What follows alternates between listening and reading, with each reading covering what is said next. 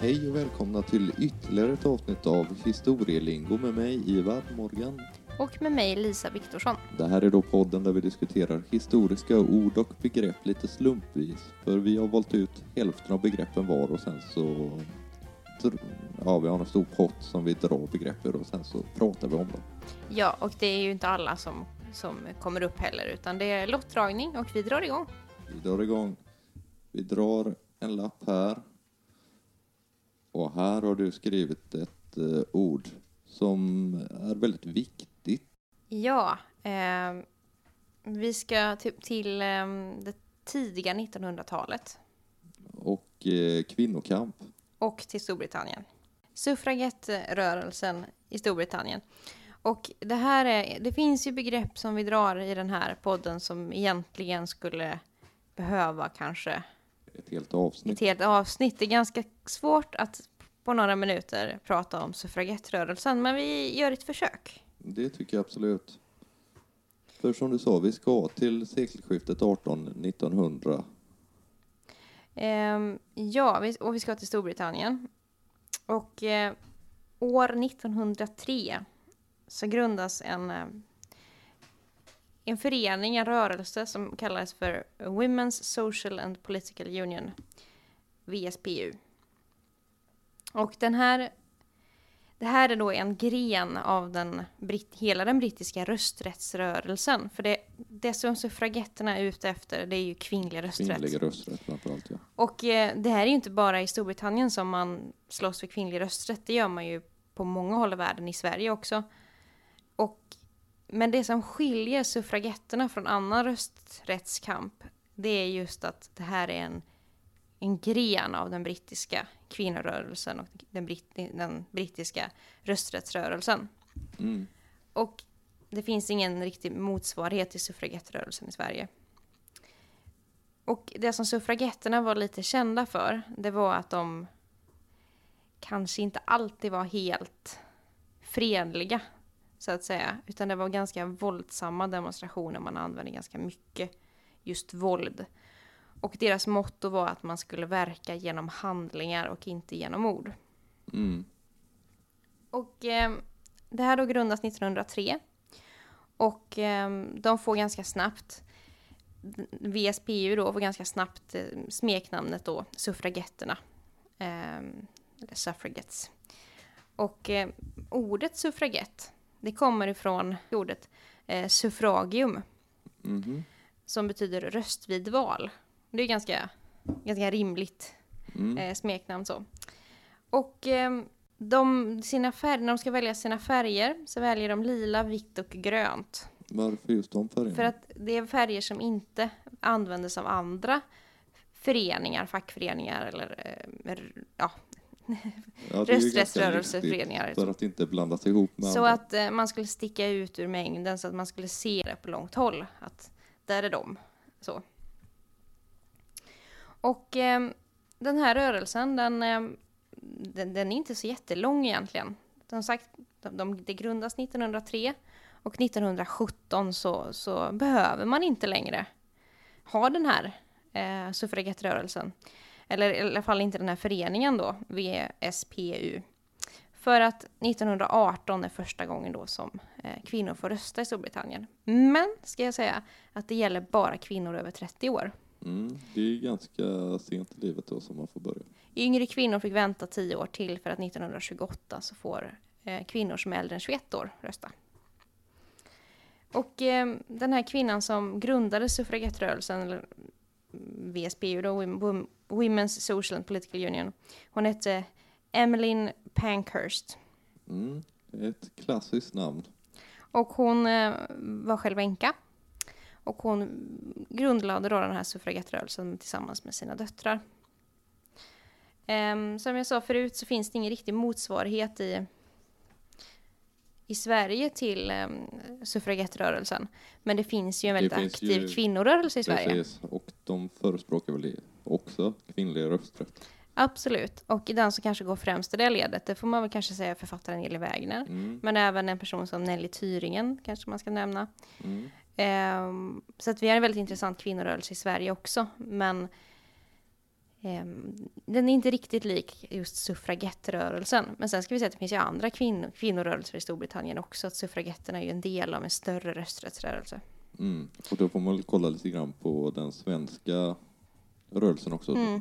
Eh, Det finns ju många så kallade kvinnoförbund som är kopplade liksom till partier, Ja. framförallt arbetarrörelsen då liksom, som Precis. sysslar med de här frågorna också. Inte minst Fredrika Bremer-förbundet Mm. då. Ehm, jag sa tidigare att suffragetterna var ganska våldsamma. Det har ju hänt att även den svenska kvinnorörelsen har tagit till våld. Till exempel vid de så kallade eh, potatis och brödupproren som skedde runt om i landet 1917. 1917. Men jag har en väldigt stark övertygelse om att eh, det kommer komma fler begrepp kopplade till kvinnorörelsen. Det kan jag, det kan jag lova till och med eh, Ja, lyssnarna att det kommer komma fler begrepp. Så att nu håller vi oss till suffragetterna. Men det kom en biofilm eh, 2015. Eh, en annan populärkulturell referens, eh, om ni har följt den fantastiska tv-serien Downton Abbey, Mm. där eh, herrskapets eh, yngsta dotter Sibyl engagerar sig i suffragettrörelsen och man kan se när hon åker på möten där det är stenkastning och, eh, och sådär. Och eh, de här suffragetterna, de lyckades ju. Det blev ju kvinnlig rösträtt. Mm. Och eh, jag tycker det är ett viktigt ord. Är väldigt känna till. också liksom. Och som vi sa, egentligen så skulle vi haft eh, en timme på oss tror jag, till det här. Men eh, vi nöjer oss där idag tror jag. Ja, vi kan raska vidare för att återkomma någon annan gång. Ja.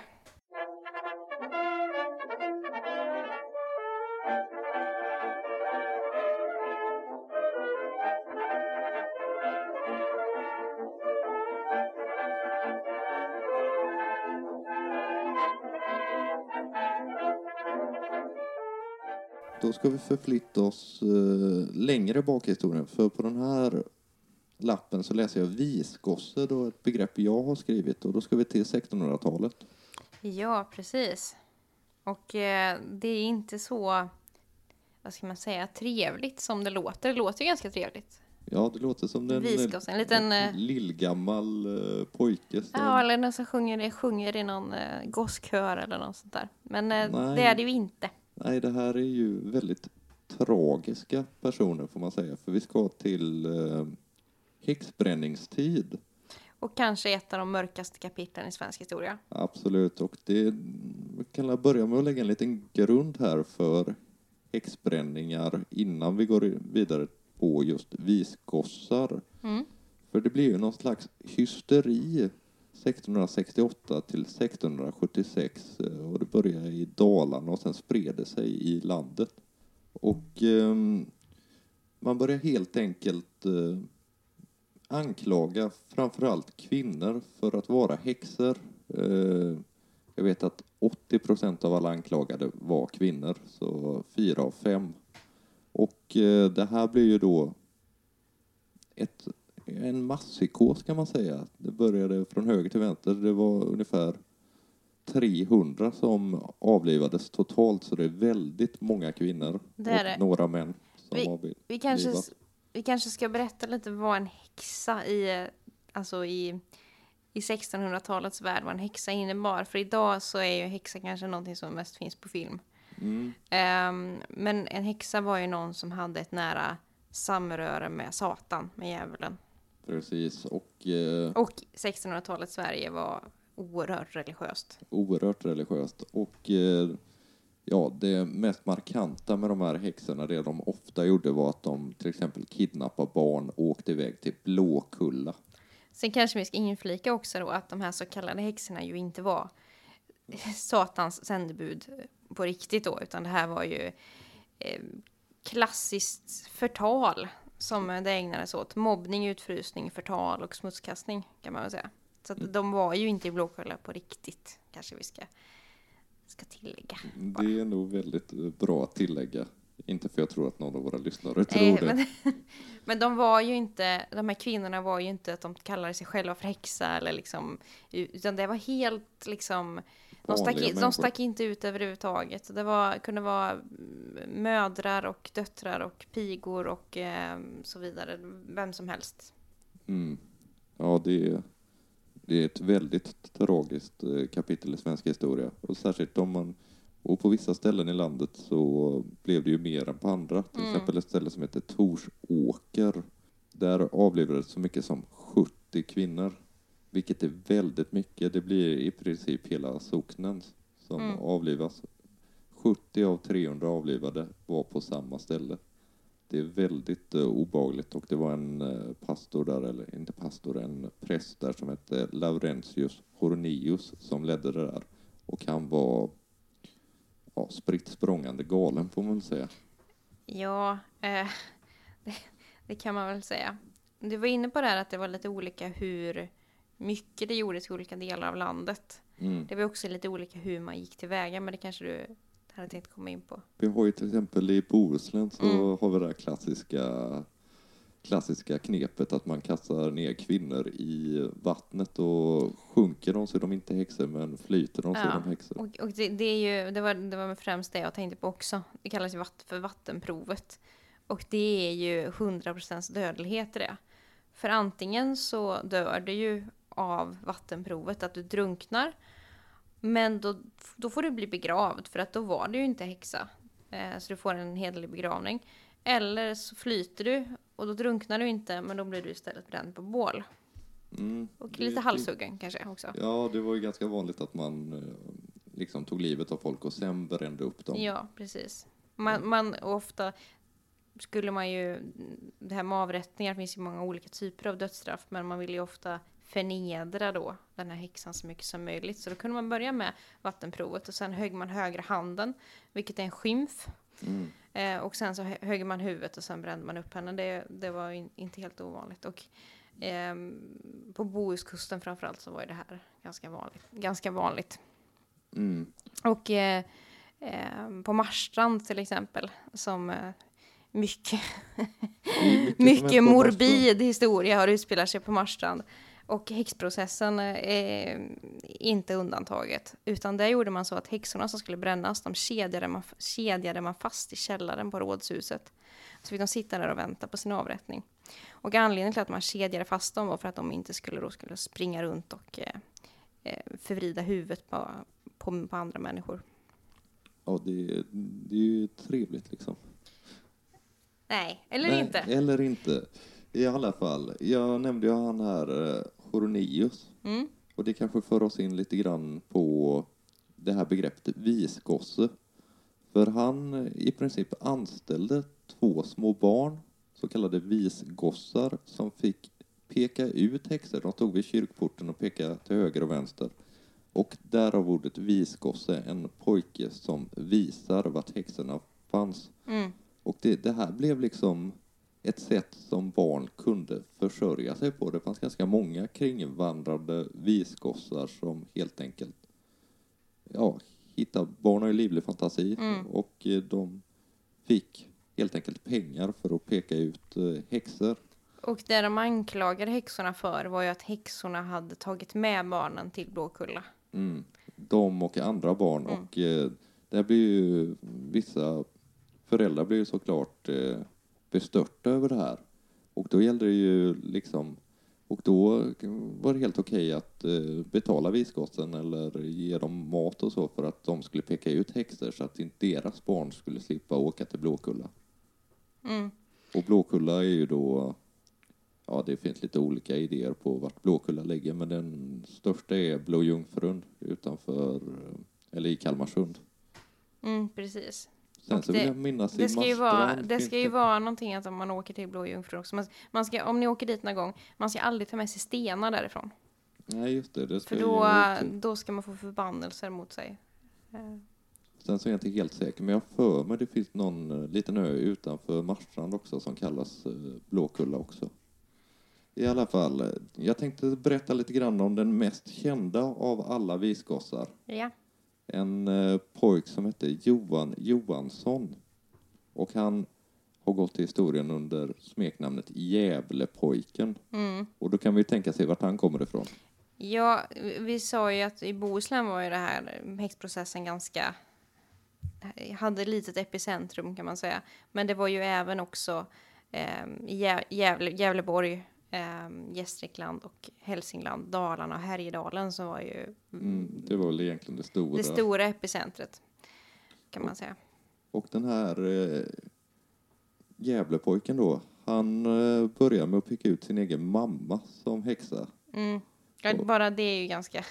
Och det var Ganska grovt. vanligt bland så här visgossar att man eh, pekade ut eh, dels sina föräldrar men även syskon eller någon man tyckte illa om. Ja, men man kan väl också föreställa sig att det är ganska små pojkar vi pratar om. Mm. Jag, tror inte, jag tror inte att de här barnen som pekade ut häxor visste vad de gjorde. De visste nog inte vad det, vidden av deras agerande, så att säga. Nej, Det får vi väl ändå... vi får hoppas det, Det är inte så, jag tror inte att de här pojkarna var medvetna om att om du pekar ut din mamma eller syster så kommer vi döda den, det, henne. Det, det tror jag inte de var medvetna om. Men den här Gävlepojken, han inledde någon slags karriär liksom som visgosse och pekade ut många, många. Men eh, han hamnar i Stockholm sen när eh, mamman försvinner och bor hos sin mammas kusin. Och det är 1675. Och eh, då tar han med sig alla de här historierna ifrån Gävletrakten där uppe om häxor och så. Mm. Och det är egentligen han som sätter igång häxprocesserna i huvudstaden. Att det är han bor på Södermalm om jag inte minns helt fel. Och där eh, börjar han berätta om häxor och sätter igång alla de här, ja så att det blir häxprocesser i Stockholm också. Ja, och vi ska säga att det här eh, med häxprocesserna, det är ju någonting som kommer från, från den absoluta överheten, från kyrkans, kyrkans överhet, och man får med sig hela samhället på det här. Mm. Det fanns ju till och med ja, nästan manualer för hur man skulle upptäcka häxor och så. Jag tänker på häxhammaren. Mm. Eh, vill jag minnas att vi läste en gång i tiden när jag pluggade om det här. Ja, precis. Det är ett klassiskt... klassiskt, vad ska man säga? Eh, Klassisk läsning. ja, jag tänkte säga... Ja, manual. En manual, får vi väl nästan kalla den. I alla fall den här uh, Gävlegossen, han, eh, han avrättas till slut. Mm. För att det är en massa andra barn som han har haft med sig i sitt gäng liksom av visgossgänget. Mm. Som eh, det kommer fram att de inte varit helt sanningsenliga deras historia, att de bara har hittat på. Så han har avrättats den 20 december 1667 på Hötorget i Stockholm. Så det kan man ju tänka på nästa gång man är i Stockholm och går och kollar på grönsaker. Ja, för det här är ju någonting som till sist så, så ebbar det ju faktiskt ut, det här med häxprocessen. Mm. Ehm, men det är som sagt ett väldigt mörkt kapitel. Mm. För det här är ju, som du, du kallar det för masspsykos. Ja, det får man säga. Man får ju försöka, om man ska analysera hur häxprocessen kunde, kunde äga rum. Så är det till att börja med ett otroligt religiöst Sverige och det här är ju en svensk statlig kyrka som eh, jobbar mycket med skrämselpropaganda. Mm. Och man är väldigt rädd för att eh, på något vis råka illa ut religiöst. Eh, och då, då är ju djävulen någonting som skrämmer människor. Och om det börjar komma fram att folk liksom har samröre med djävulen så blev man nog uppriktigt rädd tror jag för de här kvinnorna som pekades ut. Däremot tror jag inte att, alltså det fanns ju människor som inte trodde på det också, men det blev en väldigt masspsykos och det blev en utfrysning. i en- Ja, jag vill en- minnas att till exempel en eh, klassisk historisk aktör som Per Brahe var eh, lite skeptisk, har jag läst någonstans. Ja, det fanns skeptiker, men det blev ju på i alla fall på mindre orter där häxprocessen drog fram så blev det ju en massutfrysning där alla vände ryggen till de här kvinnorna som ansågs vara häxor Mm. eh, på ett sätt som jag tror inte vi överhuvudtaget kan relatera till idag. Nej, och sen så får man väl se det genom ett klassperspektiv också. Det var inte direkt adelsfröknar Nej, som, det var det eh, inte. som brändes. Det var ju definitivt allmogen eh, som, som det här eh, hände i. Och de här avrättningarna som skedde på olika sätt. Eh, olika, det var en del som blev halshuggna, en del blev brända på bål efter sin död, en del brändes levande och så vidare. Det var ju olika sätt man kunde mm, liksom, avrättas på. Men det var ju offentliga avrättningar. Och då den här socknen, tänk, dig- tänk er en litet by Som Bysamhälle. Ett litet samhälle eh, där man har levt väldigt nära varandra. hjälpts åt och haft en bygemenskap. Och helt plötsligt så vänder hela byn ryggen åt Nej, en kvinna. För att någon då har anklagat henne för att ha varit i samröre med djävulen. Och det här är, det här är ju ren smutskastning och det är liksom prat bakom ryggen och rykt- rykten som leder fram till sånt här.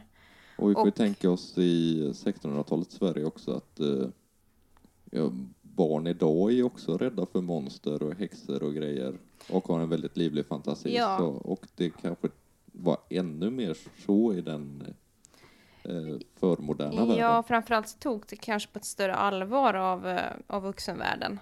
Och, ehm, så att folk var nog uppriktigt rädda. Och tänk dig då att har levt ihop med de här människorna och så står du där på schavotten och ska bli halshuggen. Och alla människor som du har eh, liksom levt ihop med, Hela livet. familj, vänner, eh, släkt eh, och så vidare. De står och eh, liksom applåderar att du ska bli avrättad. En del förstås sörjer väl kanske, men de allra flesta så ville ju att du skulle bli avrättad. Mm. Och, och, och så det, det här är någonting som är ohyggligt, naturligtvis. Och det är ju, jag menar, förtal och eh, mobbning och ryktesspridning, det figurerar ju alltid i samhällen. Och det här är ju ett, ett exempel på när det har spårat ur fullständigt. Ja, det har gått bananas. Ja, verkligen. Ehm, och det här som sagt med, med ryktesspridning och um, förtal och liknande, det är ju det är ju något som fortfarande är aktuellt i samhället, inte minst nu med, med liksom internet-eran och eh, nät, näthat och liknande. Så att det, det här är ju ett tydligt exempel på när det, när det spårade ur. Mm. Och det var inte bara i Sverige heller som det här ägde rum, utan det här var ju en Nej, hela Europa. Ja, precis. Men eh, ska vi gå vidare och se om vi får något lite trevligare? Ja, jag tycker Begrepp. det kanske.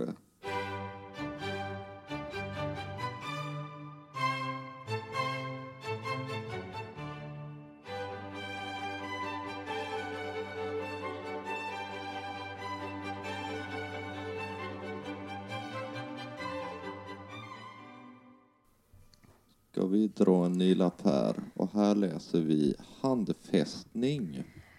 Ja, Det är en lapp som du har skrivit. Jag är lite osäker på vad det här egentligen är för någonting. Eller kanske mycket. ja nu, vi sa att vi hoppas att vi skulle gå till någonting muntrare. Och vi ska gå då ifrån eh, det mörkaste mörka till de riktigt fina salongerna. Ja, ska vi tala kungligt? Vi ska tala kungligheter. Handfästning, ett vanligare benämning på handfästning, det är kungaförsäkran. Ja, okej. eller konungaförsäkran då. Och det här är någonting som en tillträdande regent ger vid trontillträdet. Ja, okej, jag förstår. Så det har alltså ingenting med kröning att göra. I Sverige så kröns ju inte kungar längre. Det var ju Oscar II som var den sista kungen att krönas. Fantastisk bild när han sitter där med sin stora mantel och kronan på huvudet. Eh, Det var Gustav V som eh, 1907 när han skulle då krönas mm, inte ville krönas för att han ansåg att det var omodernt. Ja, jag kan väl kanske hålla med om det. Eh, och dessutom, dels att det var, inte var i sin tid, men sen kan man väl också ta med att vi hade en unionsupplösning 1905. Och att ha en stor kröning med pompa och såt 1907, där en stor del av landet plötsligt Ja, halva landet var borta. var liksom. borta. Det var lite för, förödmjukande. För nästan samtida, 1906 då, ett år innan, så eh, kröns då eh, det norska ku- kungaparet. Och de kröns. Eh, för de har ju mycket mer de vill ju fästa liksom att de har fått ett nytt kungarike. Men, men det här var kröning, det var, något, det var sidospår. Tillbaka till handfästning Mm. och trontillträde. Ehm, och det här är någonting som handlar om att man ska lova på heder och samvete att man ska göra så gott man kan i stort sett. Ja, jag förstår. Man ska fullfölja sin plikt, man ska följa grundlagarnas stadgar och man ska samverka med rådande regeringar. Och eh, det här är någonting som nästan alla svenska regenter har gjort sedan Gustav II Adolf. När han gav sin kungaförsäkran 1594 så har alla utom en envis jäkel, eh, gett kungaförsäkran. När du säger envis jäkel så tänker jag på Karl XII. Det stämmer mycket bra. Han eh, lät ju kröna sig själv, satte själv kronan på sitt huvud och han vägrade att ge en kungaförsäkran. Eh, men i övrigt så har alla gjort det, inklusive vår nuvarande monark, eh, Karl XVI Gustav. Och i samband med att man ger kungaförsäkran så lämnar man också, man väljer ett valspråk. Mhm. För Sverige i tiden. Precis, så låter det nuvarande valspråket. Ehm, jag tänker att det kanske är någon av lyssnarna som undrar hur en handfästning låter. Mm. Vad ska du läsa då för oss? Jag ska inte ta våran ehm, nuvarande monarks eh, eh, tr- trontillträde, utan ehm, jag ska ta hans företrädare. Plikten framför allt. Precis. Gustav VI Adolfs valspråk var plikten framför allt. Och eh, då, då ska vi ta lite klassisk historia. Lite ålderdomlig svenska antar jag. ja, men vi, vi, vi kör, det kan vara intressant. Eh, så hoppas jag att ni är kvar även efter det här. Kör på. Vi, Gustav Adolf, med Guds nåde Sveriges, Götes och Vendes konung, göre veteligt, att som den högste guden behagat hädankalla den fordom stormäxte, högborne furste och herre Gustav V, Sveriges, Götes och Vendes konung.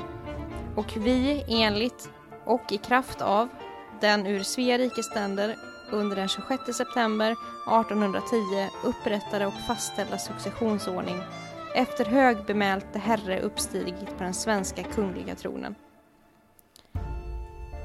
Alltså försäkrar vi härmed högtidligen och på det kraftigaste att vi vilja och skola styra riket efter den av rikets ständer och under den 6 juni 1809 fastställda och av konung och rikets ständer och efterlevnad antagna regeringsform, bokstavliga föreskrift samt rikets övriga gällande grundlagar, allmänna lag och laga stadgar.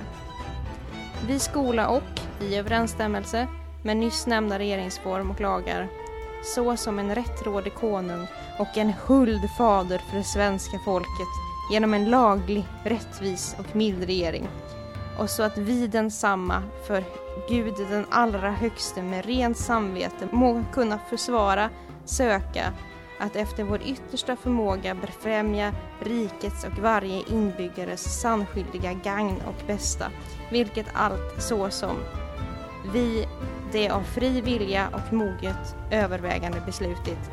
Vi alltså bekräfta med vårt namns egenhändiga underskrivande och med livlig ed att vi fullgöra skola, så sant mig Gud hjälpe till liv och själ. Gustav Adolf. Det var ord och inga visor. Men du börjar med ordet vi där. Har det att göra med att han är kung över många folk? Ja, han är kung då för eh, Svea, Göte och eh, Vendes. Och eh, han, genomgående då, så, så när man säger sa vi så var det då han, sig själv han menar. Ja, Och- och alla, den- alla tre av sig själv. Ja, precis. Lite Eh, multipel personlighetsglidning. det, det, låter lite, det låter lite lustigt. Och det är väldigt ålderdomligt och väldigt, väldigt eh, mycket nationalromantik eh, över sig. Att eh, man ska vara en huldfader över Svea rikes folk. Och eh, Gustav V var högvälborne, hä- härskaren, Eh, stormäkste. stormäkte, förste. Ehm, det, det, det, det är lite förlegat kan man säga, det här. Ja, jag Och- skulle vilja se eh, kronprinsessan eh, svära något liknande i framtiden. Någonting liknande kanske, men inte kanske exakt så här. Det här med kungaförsäkran eller handfästning är någonting som idag inte är någonting som en blivande monark måste göra. Sedan 1973 så är det bortplockat. Kungen ansåg väl att eh, det här var lite förlegat och det kan man ju Det kan Det man, kan man köpa. Eh, däremot så finns det inget som förbjuder då, eh, den dagen som Victoria tar över, så är det inget som förbjuder henne att ge en kungaförsäkran, men hon måste inte. Eller handfästning som begreppet var.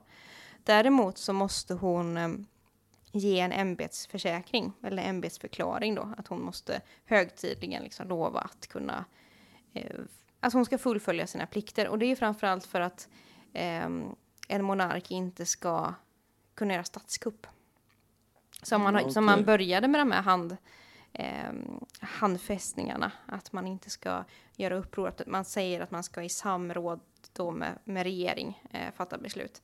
Sen så har det ju under historiens gång skett ett antal statskupper ändå, så det har inte Ja, funkat jag så tänker bra. Men, på vår gamle vän Gustav den tredje. ehm, precis, bland annat. Eh, det finns ju fler. Eh, hans föräldrar Hans föräldrar, ja. höll ju också på lite grann. Det, det gick i släkten i det Holstoj, Gottorpska blodet så fanns det en liten så här, eh, vad ska man säga, tendens till eh, uppror. Men vi får väl se om det är, eh, som sagt, det, kunga, successionsordningen har ju moderniserats under vår nuvarande kung. Och eh, det, det kan man ju höra då på hans valspråk också, för Sverige i tiden. Det, är- det är modernt. Ehm, så att oavsett vad man tycker om kungahuset så, så, så eh, har i alla fall moderniserats under vår nuvarande, nuvarande kung. Ska vi sluta med Ja, det blev kanske bara tre begrepp Mm. idag för jag ser att klockan har sprungit iväg. Ska vi lämna då med handfästning? Mm, det kan vi göra. Men eh, innan vi säger hej då så har vi faktiskt eh, sätt man kan komma i kontakt med oss på. Ja, det allra enklaste är att mejla oss och det gör man på historielingo.gmail.com. Och sen finns vi också på Facebook och Instagram och där heter vi Historielingo. Mm, vi är också moderna. Vi, det vet, det, det tror jag kanske inte så många skulle hålla med om, men vi försöker hänga med, hänga med i våran samtid vi också. Eh, men ehm, vi, håller oss, vi, håller, vi håller oss till radioformat i alla fall. Det gör vi. Eh, och vi försöker förstå hur sociala medier fungerar, så att eh, ni kan ju försöka kontakta oss där också. Men eh, vi sätter punkt för idag. Det gör vi. Ha Har- det bra. Hej!